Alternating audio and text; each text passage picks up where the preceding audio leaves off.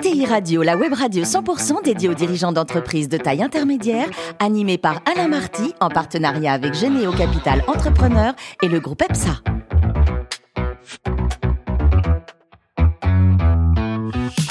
Bonjour à toutes et à tous, bienvenue à bord de TI Radio. Vous êtes plus de 43 000 dirigeants d'entreprise abonnés à nos podcasts et vous pouvez réagir sur les réseaux sociaux. À mes côtés pour co-animer cette émission, Arnaud Lagrolet, qui est directeur des relations investisseurs de Généo Capital Entrepreneur, ainsi qu'Antoine de Vulpilière, qui est associé du groupe EPSA. Bonjour messieurs, bonjour à tous les deux. Bonjour Alain. Je donne le plaisir de recevoir Thibault Langsade, le président de Lumines. Bonjour Thibault. Bonjour. Alors vous êtes né en 1971, euh, diplômé de l'ESCP Europe.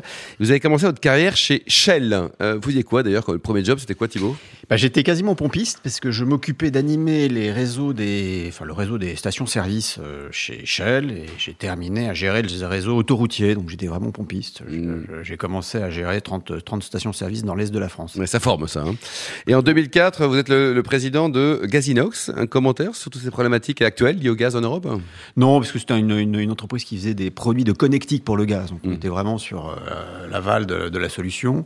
Euh, c'est une entreprise euh, qui appartenait à un groupe suisse qu'on a racheté et qui a suivi un développement merveilleux. Donc ça a été mes premières armes en tant qu'entrepreneur. Alors, vous avez rejoint votre Nirvana professionnel chez Lumines en 2017. Alors, le nom était différent à l'époque, là? Oui, on a changé de nom il y a à peu près un mois. Ça s'appelait Jouve. C'est une entreprise qui existe depuis 1903 et donc qui a traversé tous les temps, qui était un, un, un poète au départ, qui a créé cette entreprise, qui avait du mal à imprimer ses poèmes. Donc il s'est dit, je vais devenir imprimeur. Pas con. Euh, il a été probablement meilleur imprimeur que poète.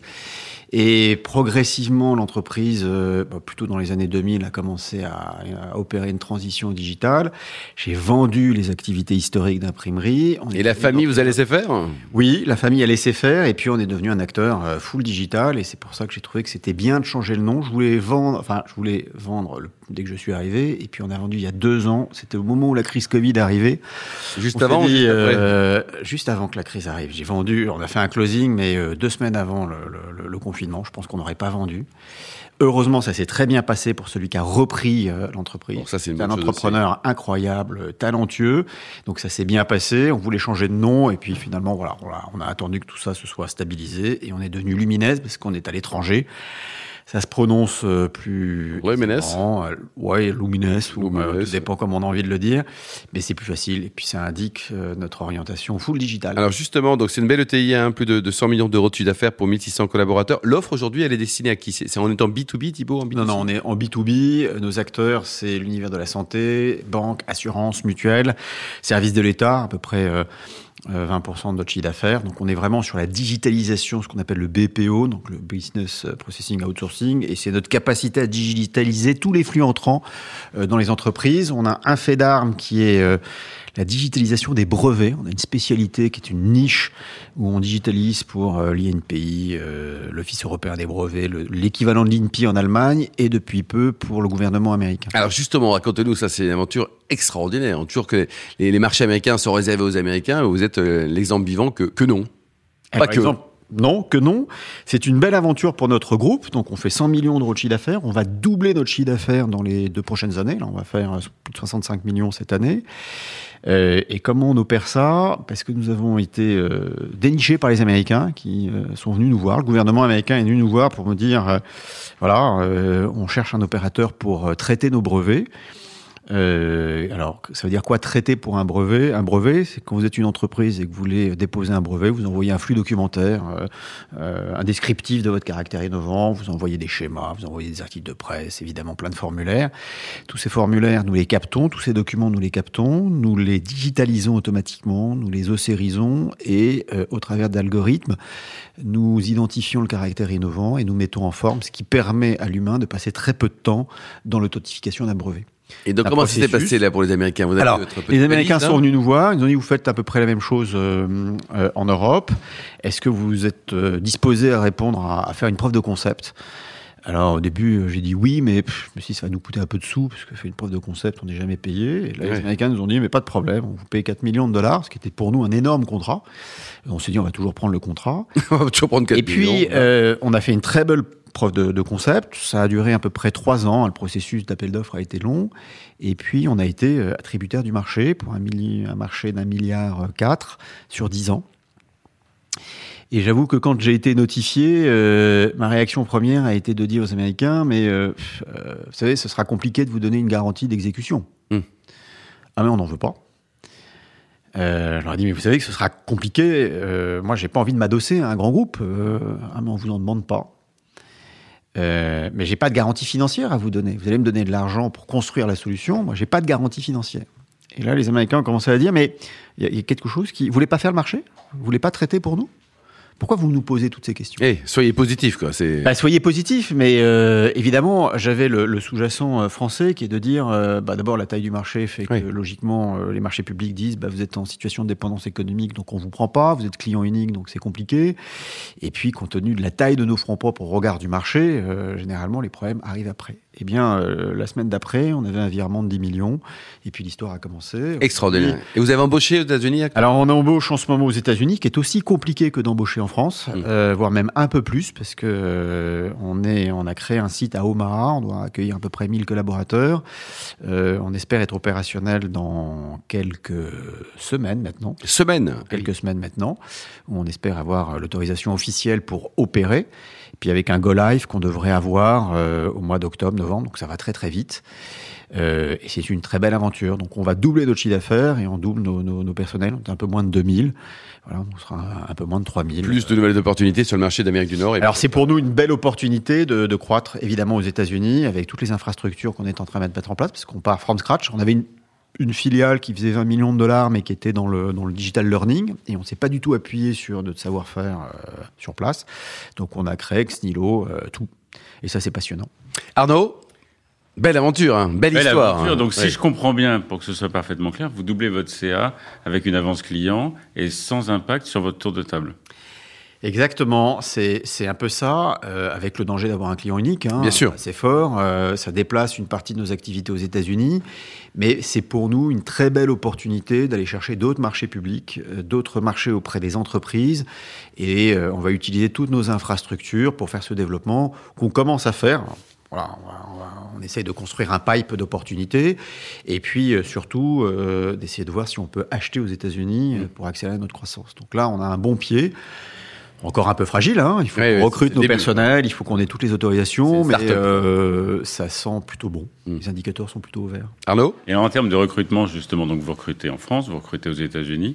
Euh, J'imagine que vous avez aussi la question de la gestion des talents, la, la grande démission. Est-ce que c'est quelque chose que vous sentez? Et quand on travaille dans le digital avec des enjeux d'impact qui deviennent de plus en plus prégnants sur les jeunes générations, comment vous conjuguez tout ça? Bah, c'est très compliqué. Alors, euh, d'abord, aux États-Unis, il faut voir que dans le recrutement, comme on part de zéro, on a une règle qui est euh, le recrutement des minorités. Donc, euh, je le dis très librement. Il y a un cahier des charges. Il y a un cahier des charges. Nous devons avoir euh, des minorités. Alors, ce qui est impensable en France, parce qu'il faut tenir des listes Ouais. euh, sur les, les communautés, sur euh, les préférences, euh, mais y compris sexuelles.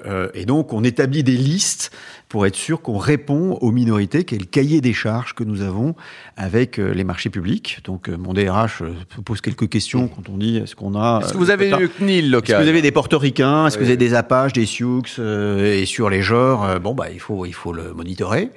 Euh, mais surtout, on, le sous-traite euh, entièrement. Donc, ce processus de recrutement est, sous- est sous-traité à des acteurs locaux pour une raison très simple c'est que quand vous gagnez un marché aux États-Unis aussi important, 20% de ce marché doit être euh, redistribué auprès de TPE de PME de droit américain.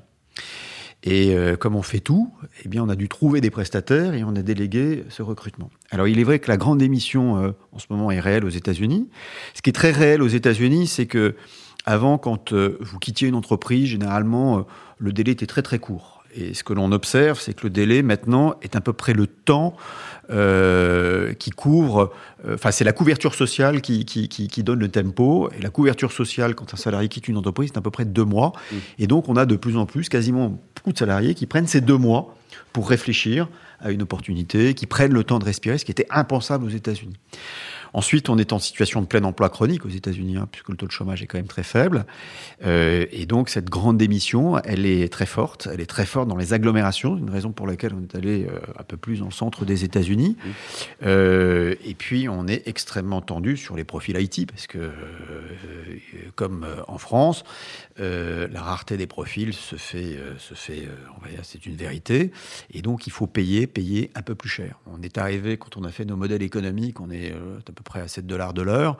Et aujourd'hui, en moyenne, hein, dans les États, on est à 15 dollars de l'heure. Ah, on a même, doublé. Et voire même sur Boston, New York, on est à 20, 25 dollars de l'heure sur des populations à, à bas salaire.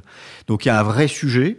Euh, pour, le moment, pour le moment, on est dans une dynamique de croissance aux États-Unis. Alors on parle un peu de stabilisation, euh, mais euh, non, ça reste une préoccupation. Donc on sous-traite les talents. Euh, on essaye de faire vivre cette belle aventure. Donc c'est toujours plus facile quand on construit avec des locaux nouveaux. Bien sûr. Promesses euh, d'aventure de construction. ouais. Euh, mais c'est pas simple. Antoine Euh, oui, alors vous vous êtes euh, soumis au process de commande publique euh, américain.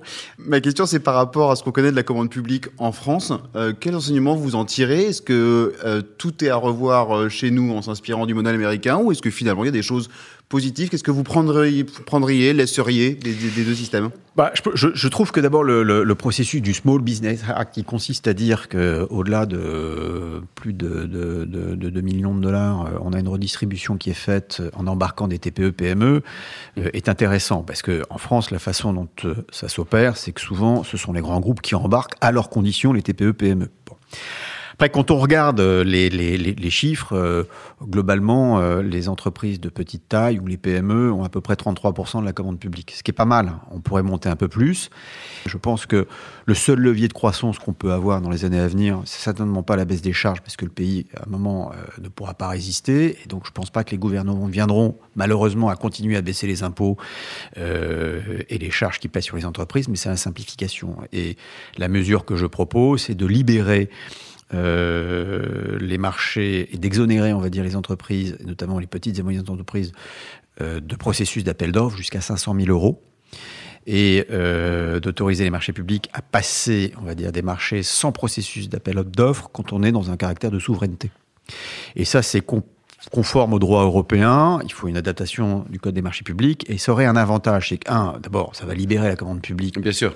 Beaucoup plus rapide, agile. plus rapide, la- l'agilité, et deux, ça mettrait les PME dans une position de force vis-à-vis des grands groupes, parce que ce serait du coup les PME qui embarqueraient, ou les ETI qui embarqueraient les grands groupes pour compléter l'offre qu'elles ne pourraient pas avoir, euh, on va dire, derrière elles. Et, ça changerait radicalement le processus. Processus d'exemption sur deux ans, parce qu'il faut le tester, avec, euh, il y aura probablement des effets d'aubaine, euh, il y aura probablement, euh, on va dire, des, zones de risque, mais je pense qu'on peut se le permettre, et c'est ça la simplification qui nous permettrait de prendre des points de croissance, notamment auprès des petites et moyennes entreprises. Absolument. Antoine? Alors, ma, ma deuxième question, elle est plus anecdotique, euh, mais c'est vrai que c'est c'est un très beau et très gros marché que vous avez remporté aux, aux États-Unis.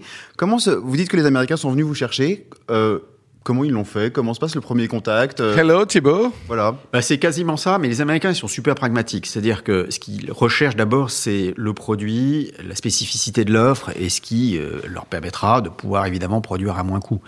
Et donc ils sont, ils ont fait un audit. euh, ils sont allés voir nos clients en quelque sorte, euh, en disant mais comment ça se passe? Notre nom est ressorti, puis ils ont frappé à notre porte.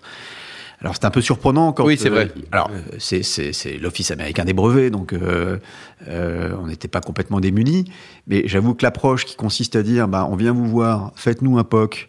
et on va vous le payer. Et puis si vous êtes bon, bah, vous allez pouvoir. Alors après, il y a un process. Hein. On répond à un RFI, un RFP, donc un proposal pour information, pour prix, euh, tout ça, ça prend du temps. Euh, on a un peu galéré, on a, on a investi, hein, du coup. Euh, le- la prise de risque pour moi, c'est que globalement, un appel d'offres, ça coûte euh, ouais, un peu plus d'un million. Donc, euh, pour la taille, pour la taille de, de mon entreprise, c'est un pari, maintenir des compétences, maintenir euh, euh, du conseil, construire une proposition, la faire vérifier juridiquement, puisque les Américains, euh, c'est super rapide sur certains points, mais il y a des points auxquels il faut être très vigilant. C'est tout ce qui est juridique, auquel il faut qu'on soit bien armé. Euh, donc ça a été une petite épopée et qui a duré longtemps parce que euh, ils n'ont pas donné leur réponse si vite que ça, quand même, même s'ils sont très pragmatiques. Et après, euh, vraiment, ce qui a été surprenant, c'est que je, m'attendais à ce qu'ils me demandent des contreparties. Qui est de dire, bah voilà, vous êtes petit, maintenant on va demander à Oracle de vous incorporer.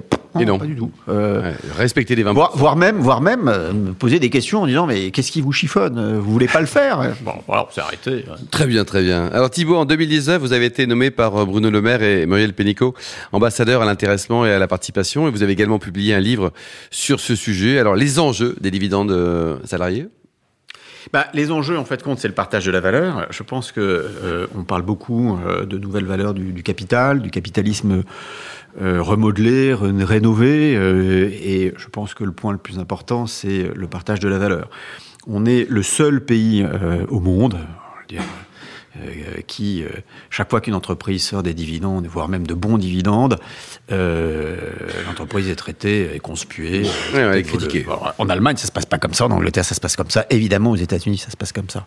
Ça passe pas comme ça. Et donc, euh, je pense qu'il faut réconcilier une partie des Français avec euh, cette notion de capital et de dividende. Et dans la proposition que je fais, c'est de, rehausse- enfin, de, de restaurer la participation qui a été créée par le général de Gaulle, euh, en disant qu'une entreprise qui verse des dividendes, elle doit verser de la participation. Et aujourd'hui, c'est plus possible de faire autrement.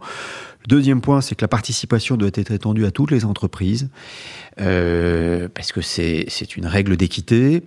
Et euh, il faut euh, aussi faire en sorte que la fiscalité qui soit liée euh, aux dividendes se rapproche, de la participation se rapproche de celle du dividende, c'est-à-dire une flat tax. C'est ce que j'appelle le dividende salarié.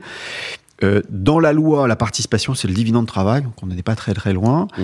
Alors ça provoque euh, beaucoup de réactions, parce que le dividende, pour beaucoup de chefs d'entreprise, c'est aussi sa rémunération. Absolument. Se dire, est-ce qu'on va la partager? Je dis que c'est pas un tiers, un tiers. hein, c'est une règle qu'il faut euh, conserver.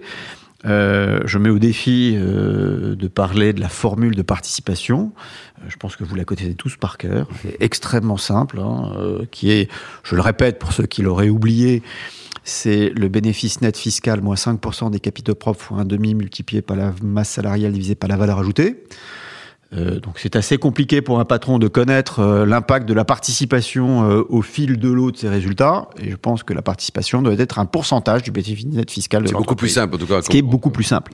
Voilà ce que j'appelle le dividende salarié euh, pour mieux réconcilier les Français avec le capital et faire en sorte que cette question de dividende eh bien, soit lissée dans le temps parce que si on touche, si on verse des dividendes et qu'on verse également du dividende salarié, il y a une réconciliation qui s'opère. Thibault Laxade, après avoir été vice-président du, du MEDEF, vous êtes euh, aujourd'hui président des, des Alors quels sont les, les chantiers prioritaires? Citez-nous les 300 premiers chantiers. hein. Bon, les trois premiers sujets des URSAF, c'est que d'abord, il y a un plan d'appurement compte tenu de la crise Covid. Il y a à peu près 20 milliards qui ont été euh, décalés euh, pour les entreprises. La très bonne nouvelle euh, aujourd'hui, ça c'est une information, c'est que euh, il y a à peu près 11 milliards de décalage de charges pour les entreprises euh, et ils ont le plan d'appurement a permis de recouvrir à peu près 7 milliards. Donc il y a 4 milliards à récupérer, ça se passe très très bien. Et puis il y a à peu près 10 milliards pour les indépendants et ça, ça prendra un peu de temps. Il y a 3 Mhm. milliards qui ont été récupérés. Le point de vigilance, c'est que tout ceci va commencer à correspondre avec euh, le remboursement du PGE. Oui. Et donc, euh, les deux liés, il va falloir être, être extrêmement attentif à la défaillance d'entreprise, de pas tuer les entreprises qui sont en capacité de rebondir si elles sont asséchées en termes de trésorerie, et puis euh, de prendre des décisions au travers de procédures collectives pour les entreprises qui, qui doivent péricliter. Donc, il y a un point de vigilance. Le premier sujet, c'est de s'assurer que ça se passe bien, parce que ça va se passer encore dans quelques années. Le deuxième point, c'est que les URSAF ont eu un rôle incroyable. Euh, ça a été très souvent perçu Pendant la crise, vous pendant la crise, parce Oui. qu'elles ont tout de suite, tout de suite euh, mis en place les dispositifs nécessaires pour que les entreprises ne payent pas dans une très grande facilité avec aucune paperasse. Les entrepreneurs se sont occupés de rien et les URSAF ont tout géré. Et ces contrôleurs qui euh, étaient mal vus, parce que globalement, quand le contrôleur... C'est pas forcément une bonne nouvelle, quoi, voilà. C'était pour contrôler les notes de frais ou euh, remettre d'équerre ce qui ne l'était pas et parfois de façon pointilleuse, se sont vus confier le rôle de conseiller auprès des entreprises. Et donc, ces conseillers un peu contrôleurs, un, un- un peu mal perçus, ont joué pendant deux ans un rôle incroyable de soutien auprès des entrepreneurs. Et ça, il faut le conserver. Il faut conserver cette capacité de conseil, de service des URSAF. Évidemment, conserver la partie contrôle sur le travail dissimulé et ainsi de suite. Mais ça, il faut le concrétiser. Et ça, c'est euh, la tâche que je vais essayer de mettre, c'est de faire en sorte qu'il y ait Chinese Wall, de mettre en place ces structures de conseil pour continuer à faciliter la vie des entrepreneurs. Thibault, le plus beau métier du monde, c'est patron d'une ETI ou alpiniste? Eh bien, j'ai longtemps hésité, euh, mais j'avoue que euh, je fais un peu d'alpinisme pendant les vacances, mais j'aurais aimé être alpiniste, ça c'est clair. Mais je retrouve quelques points de similitude. Allez, pour terminer, votre meilleur temps en marathon, c'était combien et quand? C'était 3,28, c'était il y a quelques, il y a 4 ans, euh, à Paris. À Paris, quoi. à Paris. Merci beaucoup Thibaut. Le nom de votre nouvelle société, comment c'est Ça a changé? C'est Lumines. hein, Lumines. Merci également à vous Arnaud et Antoine. Fin de ce numéro de ETI Radio. Retrouvez tous nos podcasts sur nos sites et retrouvez nos actualités sur nos comptes Twitter et LinkedIn. On se donne rendez-vous mardi prochain, 14h précise, pour une nouvelle émission. L'invité de la semaine de ETI Radio, une production B2B Radio.tv en partenariat avec Généo Capital Entrepreneur et le groupe EPSA.